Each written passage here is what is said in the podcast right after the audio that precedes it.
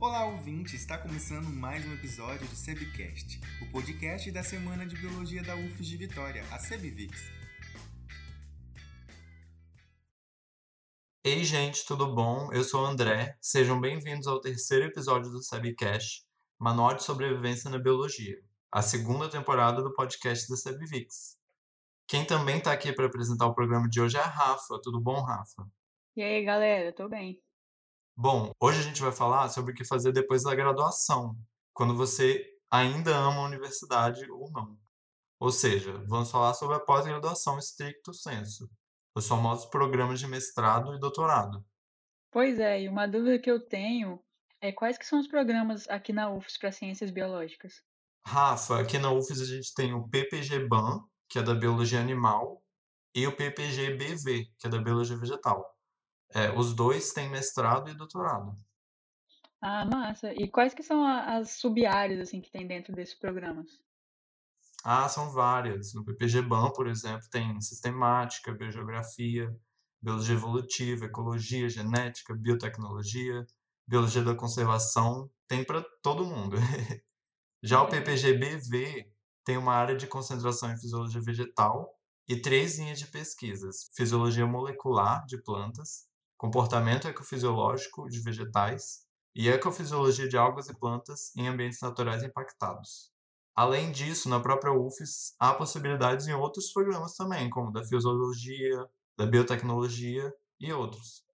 Caramba, tem para todo mundo mesmo, e nem sabia que tinha tanta opção assim. Aí se você quiser saber mais, então é só ir lá no site e olhar, né?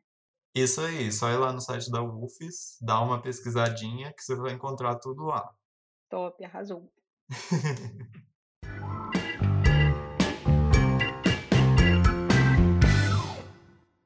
Os nossos entrevistados de hoje são a Isabela Ramos e o Pedro Ivo. Os dois saíram da UFES para fazer pós-graduação e estão aqui hoje para nos contar mais um pouquinho sobre isso, né? Oi, Isabela. Ei, Pedro. Sejam muito bem-vindos ao SEBcast, Manual de Sobrevivência na Biologia. A gente agradece muito a presença de vocês hoje. E agora vocês podem ficar à vontade para se apresentarem, então, para os nossos ouvintes conhecerem vocês. Oi, André. Oi, Pedro. Bom, primeiro eu queria agradecer o convite, né? Fiquei muito feliz pelo Civics ter me convidado para estar aqui, para falar um pouquinho das minhas experiências e contribuir com esse trabalho super bacana de vocês. É, bom, eu sou a Isabela, é, eu sou formada, sou bacharel em Ciências Biológicas, formada na Universidade Federal do Espírito Santo, e atualmente eu faço mestrado no programa de pós-graduação em Ecologia Aplicada na Escola Superior de Agricultura Luiz de Queiroz, que é um polo da USP aqui em Piracicaba, no interior de São Paulo. É, olá, então, para o André, é, para a Isabela, para todo mundo que está ouvindo aí o podcast. Também fiquei muito feliz aí com o convite. Realmente vocês estão de parabéns pelo projeto. Eu fico muito feliz de poder participar. É, me chamo Pedro Ivo. É, eu também sou bacharel aqui pela UFES. Depois da minha graduação, eu apliquei para a Universidade do Estado de Nova Jersey, a Universidade Rutgers, e para trabalhar com ecologia e evolução das populações de morcego de algumas ilhas do Caribe. Bom, muito chiques vocês, gente. é, Vamos começar então com uma pergunta que talvez gere alguns gatilhos, talvez não, não sei, né? Por que fazer pós em vez de ir direto para o mercado de trabalho? É, então, no meu caso, é, eu tinha interesse de, na área acadêmica. Então, eu queria seguir a área de pesquisa e as oportunidades de pesquisa aqui no Brasil, elas são basicamente restritas né, a essa área acadêmica. E assim, esse o meu foco desde a minha graduação. Então, desde que eu entrei na graduação, eu já sabia que eu ia sair para o mestrado, depois vou fazer um doutorado. Então, para mim, assim, não teve muito, muita discussão, sabe, de mercado de trabalho. Sempre foi o que eu quis fazer mesmo. E aqui estou eu. É, assim, eu acho que é muito interessante você fazer uma pós, é, ao invés de entrar direto no mercado de trabalho, porque após ela acaba, né, primeiramente, ela te qualifica mais no mercado de trabalho. Né? Então, após ela te qualifica, além de que após ela te proporciona é, a oportunidade de você aprender coisas novas, né? Que na maioria das vezes você não aprende durante a graduação, durante o curso ali não são contemplados, né? Então a após ela te traz um diferencial, você sai com aquele um pouquinho a mais que acaba que faz a diferença, né? para aquelas pessoas que já saem direto da graduação para o mercado de trabalho. É, realmente, com certeza. É verdade. Além disso que o Pedro falou, também às vezes na graduação a gente faz um curso que tem um foco em uma determinada área que não é necessariamente a área que você quer seguir na sua carreira. Então, quando você faz uma pós-graduação, você tem a chance de fazer matérias mais específicas, né, de aprender coisas mais específicas que você realmente vai querer trabalhar, né, vai realmente aproveitar para sua carreira acadêmica. E são tantos programas de pós-graduação interessantes, né, no Brasil e também lá fora. É, eu acho que muita gente admira isso, fica assim com os olhinhos brilhando para ir para fora. Sim, eu sou uma dessas,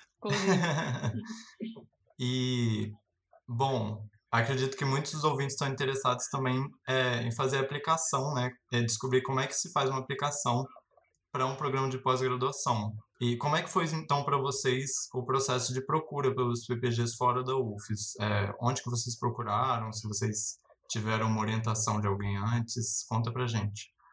Assim, eu acho que quando você vai procurar um programa de pós-graduação, você primeiro tem que estabelecer a área que você quer seguir. Então, assim, eu estabeleci que eu queria fazer a minha meu mestrado em ecologia. Então, a primeira coisa que eu fiz foi procurar todos os programas de pós-graduação de ecologia que tinha no Brasil inteiro, todas as universidades.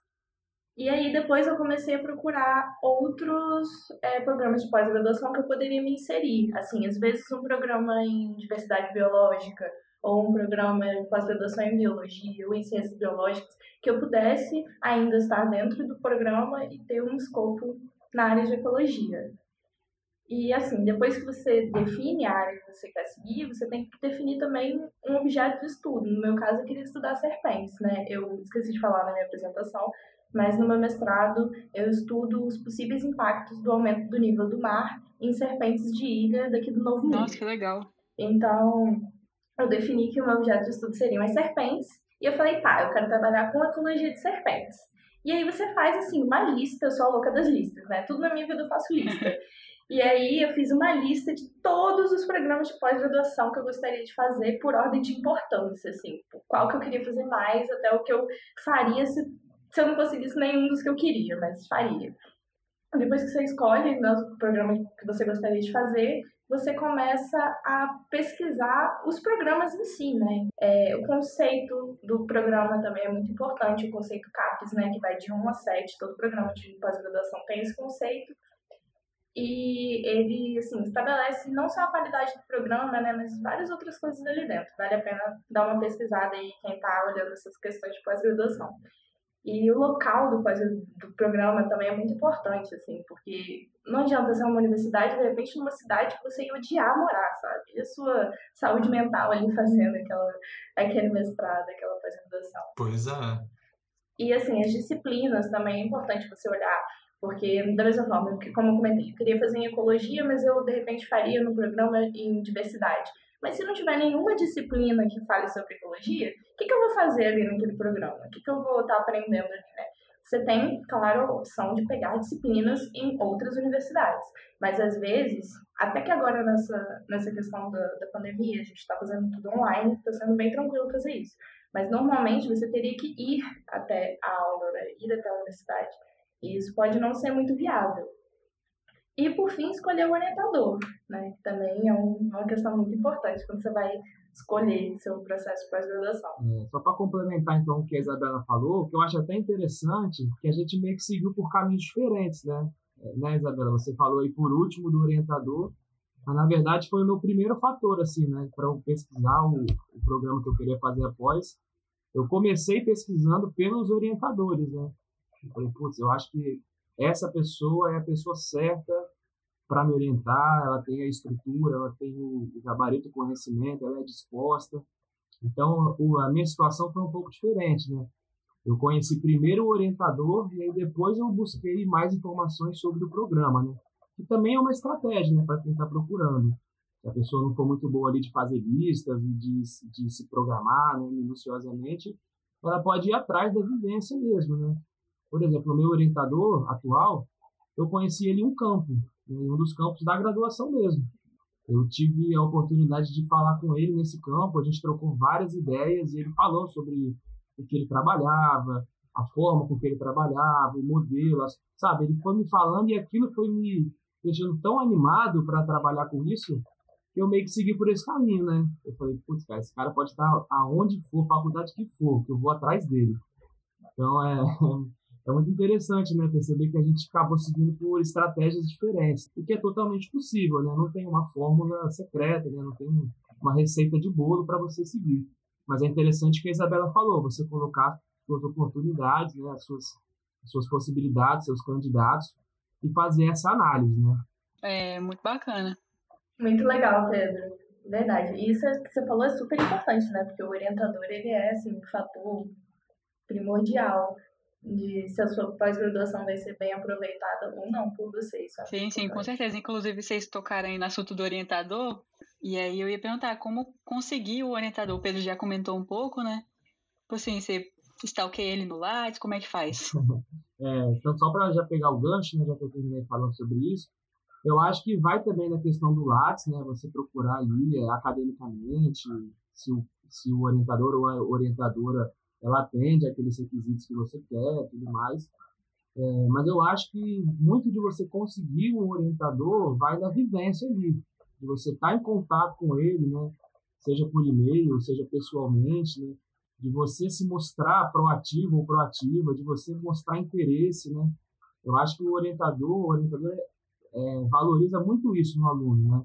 Mais do que se ele sabe muito conteúdo X ou Y. É verdade. Eu acho que ele, eu acho que essas características pesam muito na hora de não só você escolher o orientador, mas o orientador te escolher também, né? Escolher te aceitar, te orientar, né?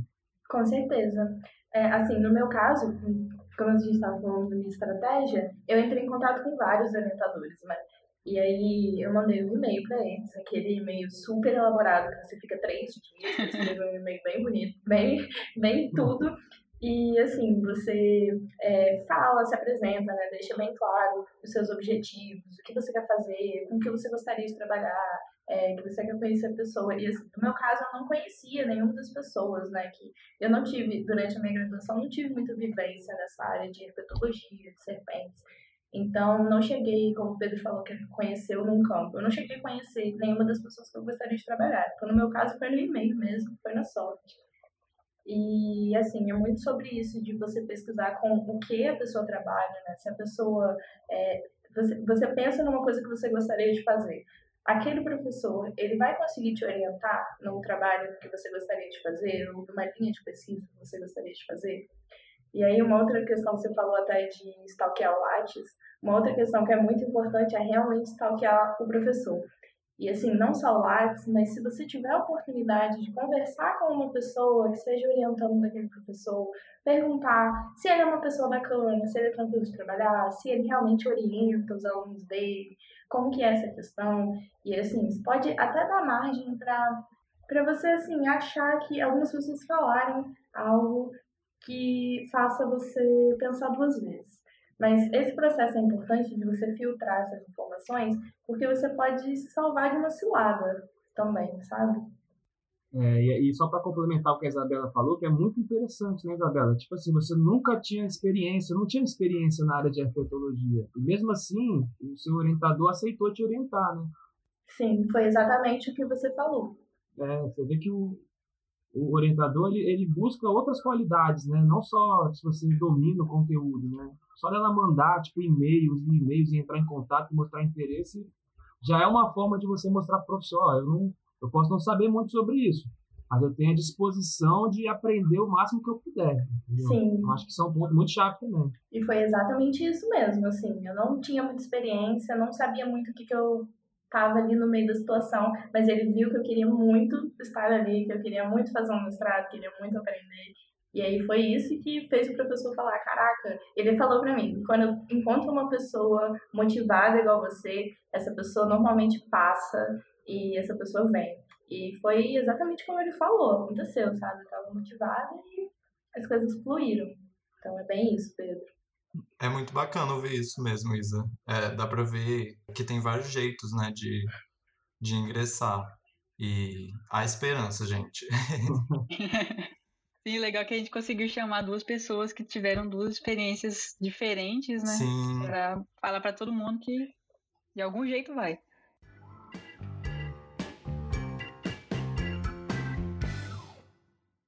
Tem muitos programas de pós-graduação que a gente precisa escrever um subprojeto, né? Vocês tiveram que escrever um subprojeto? Com... Foi muito difícil para vocês? Como é que foi isso? Então, no meu caso, eu cheguei a fazer é, duas seleções, porque, assim, passei e não deu tempo de fazer o resto, né? Eu comentei que eu tinha uma lista. Gente, a lista era grande, viu?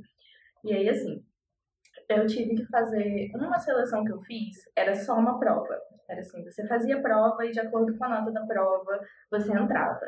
E aí, isso é muito bacana se ao longo da sua graduação você não conseguiu ter muita experiência, assim, de currículo, sabe? De repente, você não conseguiu fazer uma iniciação científica, como no meu caso, saí da graduação sem ter iniciação científica, sem ter. só tinha um trabalho, um pôster apresentado.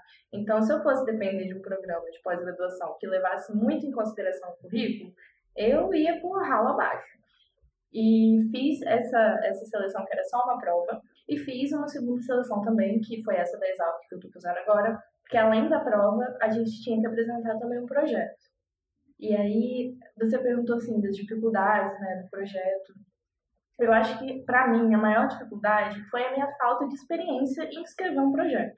Como eu falei, eu não fiz uma iniciação científica e é muito importante ao longo da sua graduação você ter essas experiências né, com, com a vida acadêmica, com escrever projetos, com fazer essas coisas. Então, eu senti falta, sabe, na hora de escrever meu projeto, de já ter escrito um projeto antes, de saber como funciona. No final deu certo, mas eu suei. Imagina. É, então, assim, também para complementar o que a, a Isabela falou, para os programas de pós-graduação fora do Brasil, geralmente eles seguem um outro padrão. Né? Você desenvolve o seu projeto lá dentro. Então, você não tem que entrar com um projeto escrito. Você simplesmente passa é, no programa, você é aceito, e lá dentro você vai ter o tempo para desenvolver o projeto. Né? Então, assim, eu entrei no, no, doutorado agora sem projeto. Eu não tenho projeto escrito, apesar de eu saber mais ou menos o que eu vou trabalhar, da forma que eu vou trabalhar. Mas eu não tenho um projeto escrito.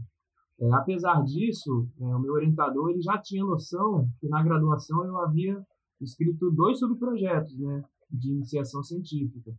E que isso realmente faz muita diferença para o estudante. É, tipo assim, você ter um projeto, por mais que ele seja voluntário, né? Por mais que ele não tenha dado certo, que foi o meu caso, né? Eu fiz dois projetos. Um eu escrevi e tal, e fiz ele todo voluntário, sem bolsa, na disposição mesmo de estar ali no laboratório todo dia fazendo. E o segundo projeto, né? Que aí já, já, já voei mais, já, já pensei, já fiz um negócio mais diferente. Esse projeto não foi para frente, né? Na época o, o Brasil vivia o governo Temer, então assim a gente tinha muito corte, quem era da UFES em 2017 deve se lembrar assim, que a situação não era fácil, entendeu? É verdade. Assim como, assim como não é fácil hoje, naquela época também não era. E assim, eu escrevi o projeto e o projeto não foi para frente. O projeto acabou, eu tive que desistir do projeto. Mas assim, sempre que você faz um projeto de IC, você aprende muita coisa, né? Seja com o sucesso, seja com o fracasso. Então assim, eu acho que você, você vai enfrentar várias dificuldades, né? Tenha noção, quando você escrever um projeto, você vai passar diversos, né, diversas dificuldades, diversas dificuldades. Mas eu acho que a questão toda está em você não desanimar e em você levar, seja o sucesso ou o fracasso, como um aprendizado, né? Porque lá na frente isso acaba, acaba dando um retorno, né? E, e, eles foram muito claros, assim, né? Em dizer, tipo assim, Pedro, por mais que você tenha um projeto que não foi para frente, só de você escrever e lutar por esse projeto para ele acontecer, isso já foi um diferencial muito grande, né? Também não é simplesmente sobre você ter, ah, pô, fiz vários projetos, tenho vários artigos. Na verdade, não, né? Por exemplo, a Isabela, né, Isabela? Você falou que você não fez projeto na graduação. Sim. Da mesma forma, eu não tenho nenhum artigo científico publicado. Até hoje, né? até o momento dessa gravação. Não necessariamente você ter coisa publicada ou ter projeto feito é um diferencial tão grande assim quanto você ser uma pessoa proativa, uma pessoa engajada, uma pessoa que quer aprender, né? Sim. Então, eu acho que são vários pesos, né, E ao mesmo tempo, se você é uma pessoa que você está terminando a sua graduação e você não conseguiu fazer um BC, não conseguiu publicar um trabalho, por quaisquer motivos que sejam, é, isso não é o fim do mundo, sabe? Existem várias oportunidades diferentes e você pode se agarrar àquela que melhor se adequa à sua realidade. É, então, às vezes, tipo assim, você não tem um projeto, mas você está colando com alguém que está desenvolvendo o projeto, né? A galera da pós, né? Realmente, tipo assim, vai enchendo o saco. Ó, posso colar no campo com você? Posso sentar do seu lado e ver o que você está fazendo? Você acaba incorporando muitas qualidades quando você faz isso. Então, eu acho que isso também é um diferencial muito grande, assim, né? Para a trajetória de qualquer pessoa que quer seguir na área acadêmica. Né? Com certeza. É verdade. Muito bacana ouvir isso, gente. Sim. E, Pedro, você comentou que fora do país é diferente, né? Principalmente nos Estados Unidos. E aí eu queria saber se você precisou fazer alguma prova para entrar ou foi só conversar com o orientador. Como é que foi isso aí? Conta pra gente. A grande diferença, eu acho, dos programas de fora do Brasil para os programas daqui, é, e até mesmo em questão de, de graduação e tal, é, e da, entre as universidades, é que aqui meio que é, é unificado, né? Apesar de ter diferenças, elas meio que seguem um padrão fora do Brasil, no caso dos Estados Unidos, é como se cada faculdade tivesse o seu processo. E eles são muito diferentes entre si. Então, eu acabei tendo que fazer provas, eu fiz o TOEFL, né, de proficiência em inglês. Eu fiz o, eu fiz o GRE, que é uma prova também de proficiência, como se fosse um vestibular deles, mas que também já está entrando em desuso. Né? Várias universidades já nem cobram mais a prova, mas aqui eu apliquei cobrava, então eu tive que fazer esse processo, né? Então, quando você for buscar por oportunidades fora do, do país, é bom que você conheça o programa que você quer entrar, porque cada programa tem a sua característica, né? Às vezes tem programa que você, para entrar, tem que ter cinco artigos publicados, você tem que ter uma nota altíssima, você tem que ter, cada programa tem a sua especificidade, né? Eu acho que a pessoa tem que procurar, né? Igual fazer igual a Isabela fez, né? Pegar, fazer uma lista, botar, pô, programa tal, cobra tal, tal, tal, tal coisa. Falar, pô, outro programa já não cobra, eu acho que não vou seguir por essa linha ou por aquela, né? E assim, eu, e só para já que a gente está falando sobre isso, então uma coisa que até me pegou muito de surpresa, e que eu penso, eu acho que esse pensamento ele é compartilhado por muita gente, é tipo assim, eu pensava, pô, cara, eu sou estudante da UFES, sei lá, na minha cabeça, eu pensava, tipo assim, putz, mano, mas eu vou tentar um negócio fora do Brasil, ou vou tentar numa faculdade de ponta aqui dentro do Brasil, eu me sentia muito inseguro, né? Pela formação que a gente tem, a gente acaba ficando com o pé atrás. Mas, na verdade, essas características que a gente falou agora há pouco, elas são meio que mundiais. Independente de onde você estiver, o estudante que ele é proativo, ele é engajado, ele busca conhecimento, ele é valorizado. E ainda mais fora do Brasil, é uma coisa que eles valorizam muito no pesquisador brasileiro, que a gente consegue fazer ciência com praticamente nenhum incentivo. Então, a gente é muito valorizado lá fora por causa disso, né? A gente acaba vendo como um, um defeito, né? Putz, a gente não tem dinheiro, não tem, tem pouca oportunidade, mas quem consegue fazer nessas condições acaba se destacando lá fora, né? Porque eles lá fora, eles têm, é, tipo, eles têm muito incentivo, têm muito dinheiro é, na ciência, então a realidade deles é outra, né? Então eu, tipo assim, mesmo não tendo artigo científico ou nada do tipo, não tenho mestrado, mas eles valorizaram muito isso. Pô, você fez projetos, você se envolveu e nunca ganhou bolsa e tá ligado? Sempre estava ali se movimentando. Então foi um ponto que pesou ao meu favor, assim. Falou tudo. É muito sobre isso. Gente, é, o Pedro falou também sobre insegurança eu acho importante vocês falarem isso, que mesmo vocês não tendo tantos títulos, assim, um currículo tão elaborado, é possível entrar, porque é reconfortante para mim, porque eu também não tenho artigo publicado, ainda não tenho iniciação científica, e eu acho que, assim como eu, muita gente está vivendo momentos assim de incerteza e também de insegurança com si próprios, né? Com certeza. É, agora na pandemia. E é bom ouvir isso, que, que existe oportunidade se, se a gente demonstrar interesse, é, existe esperança. Sim, sempre tem esperança, né, cara? Assim, nunca é tarde para você começar a perseguir uma coisa que você quer. Se essa coisa que você quer é uma pós-graduação, não importa se faltam seis meses, três meses para você terminar a sua faculdade ou se você está no segundo período, sabe? Então, assim, se você tem tempo, é muito legal você investir na sua formação desde a graduação, fazer as suas ICs, apresentar trabalhos, todas essas coisas né, que a gente sabe que a gente deve fazer na graduação. Agora, se você não fez, também não é o fim do mundo, não perde as esperanças, porque tem várias oportunidades diferentes, sabe? Se você é uma pessoa que você se dá bem escrevendo um projeto, busca de repente um programa de pós-graduação que tem um projeto com peso maior. Se você é uma pessoa que é muito boa em fazer provas, estudar, abrir o livro e responder as coisas, procura um, um programa de pós-graduação que tenha uma prova, sabe, para você passar. Então são diversas oportunidades que se você pesquisar direitinho, você vai ver que existe algum lugar para você se encaixar não importa quem você seja ou como o seu latte seja. E eu acho que o primeiro passo é você, primeiro, sonhar, né, Isabela? Tipo assim, se imaginar naquele centro, pesquisando aquele conteúdo, aquele assunto. E, assim, acreditar, igual você falou, né? Tipo, as oportunidades, elas estão aí. A gente acaba ficando desmotivado, às vezes, pela formação, na graduação, que não é perfeita, a gente sabe disso. Ou por uma falta de Sim. oportunidade durante, né? Tipo, putz, nunca consegui fazer um projeto tal mas você vai tomar parte muito disso, sabe? De você falar, não, mas agora vai ser diferente. Eu vou fazer diferente, vou me, vou me, eu vou me, vou cair de cabeça aqui, sabe? Nessa jornada e acreditar em si mesmo. Eu acho que é o, eu acho que foi, foi o que demorou muito para eu fazer, mas depois que eu comecei a acreditar que era possível para mim, as coisas parece que, que tomaram outra, tipo, eu comecei a ver de um outro ângulo. Eu acho que é a mesma coisa para você, né, Isabela? É verdade. Tipo, é, eu ia falar, isso aí a gente tem em comum, porque comigo foi bem assim, na verdade foi uma virada de chave, né? A gente estava assim, tinha começado a pandemia e a gente tinha parado a UFES, então eu fiquei vários meses em casa sem fazer nada, assim, na, super na bad, né? Como todos nós estávamos, o planeta inteiro. E aí foi na metade do ano que eu virei a chave falei assim, cara, quero fazer um mestrado e a hora é agora de procurar, buscar e fazer acontecer. E eu falei assim, vou fazer acontecer e é isso, fiz acontecer, sabe? Tô aqui. Então, como você falou, Pedro, você foi perfeito na sua colocação.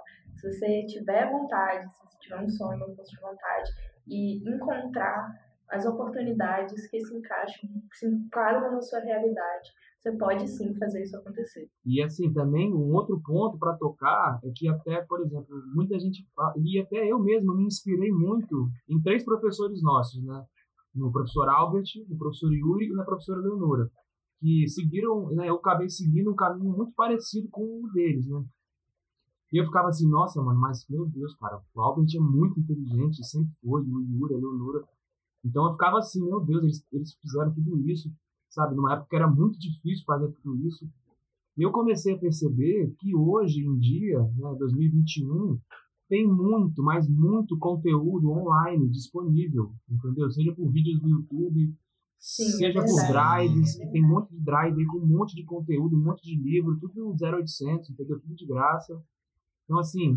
Agora mais ainda, né, Pedro? É, que tá tudo acontecendo online, então. Isso. Então, uhum, assim, é. É verdade. A, o mundo mudou, né? É diferente. Antigamente você tinha que ser uma pessoa muito diferenciada para você conseguir uma oportunidade.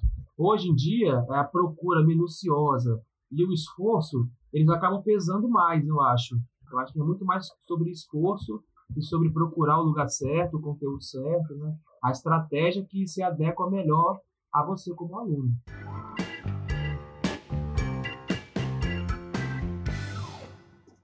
É, a gente está vivendo um período de muita incerteza em relação à ciência, né? É, a gente vê uma desvalorização da ciência, das universidades. E o que, que vocês diriam para quem está pensando entrar numa pós-graduação agora em relação a isso? Bom, assim, eu acho que, é, como você falou, a gente está num período de muita desvalorização, não só da universidade, como também dos profissionais que estão ali dentro. Então, o caminho da academia não é um caminho fácil, não é um caminho certeiro, e é um caminho que envolve muita dedicação e muita resiliência, assim, eu diria. A pós-graduação, ela se adequa a algumas realidades, né? A gente sabe que existem algumas pessoas que não se enquadram nessa realidade de incertezas. E, assim, você precisa pensar, será que a pós-graduação, ela é para mim? É isso que eu quero fazer? É, e você precisa pensar, pensar também sobre os prós, e os contras disso na sua vida.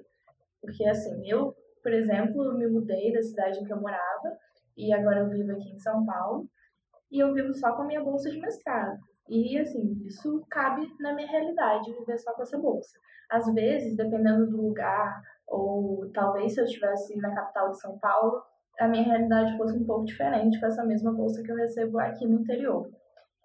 É, então, assim, vale a pena engatar uma pós? Não sei, para mim valeu, mas será que vale para você? Acho que cada um tem que fazer um recorte, sabe? Da sua realidade, colocar na balança e ver se esse sonho da academia, esse sonho de ser cientista, de fazer ciência, se ele cabe na sua realidade, se você está disposto e tem como seguir atrás desse sonho. Falou tudo, Isabela. Eu acho que você fazer ciência hoje, especialmente aqui no Brasil, é muito sobre você resistir. Eu acho que fazer ciência hoje se tornou um ato de resistência. Sim. Porque a gente sabe que o governo atual é totalmente contra. A gente tem diversas barreiras pela frente, entendeu? diversos empecilhos que foram colocados lá, entendeu? Então, assim, a, a vida de uma pessoa que faz pós-graduação, ela não é simples, né? As pessoas têm que entender isso.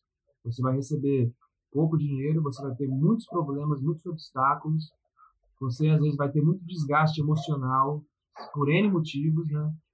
Mas, assim, é, é aquilo que a Isabela falou: coloque na balança. Veja se você vai se sentir feliz, confortável fazendo isso. Porque realmente você, a chance de você entrar e acabar se frustrando, ela existe.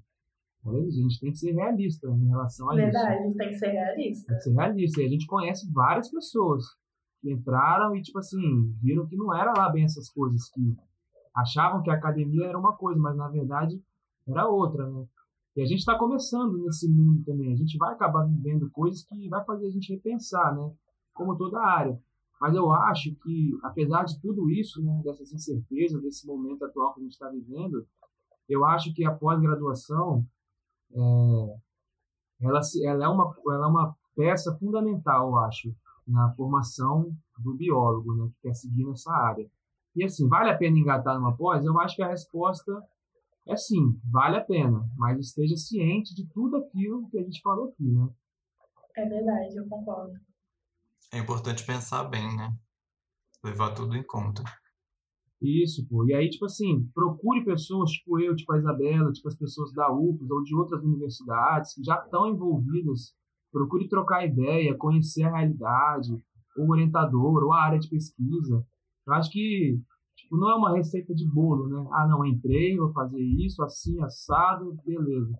Eu acho que não. Eu acho que, na verdade, vai muito de você conhecer você mesmo, você topar o desafio, né?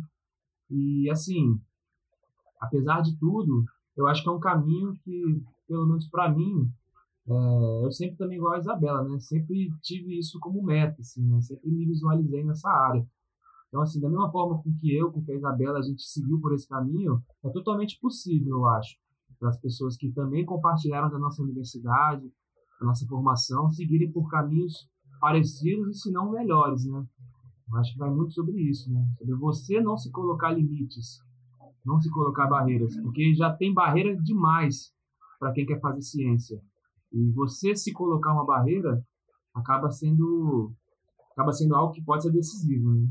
Sim, é verdade. E assim, se a sua vontade é fazer uma pós-graduação, como o Pedro falou, é só você focar nisso, não é só, né?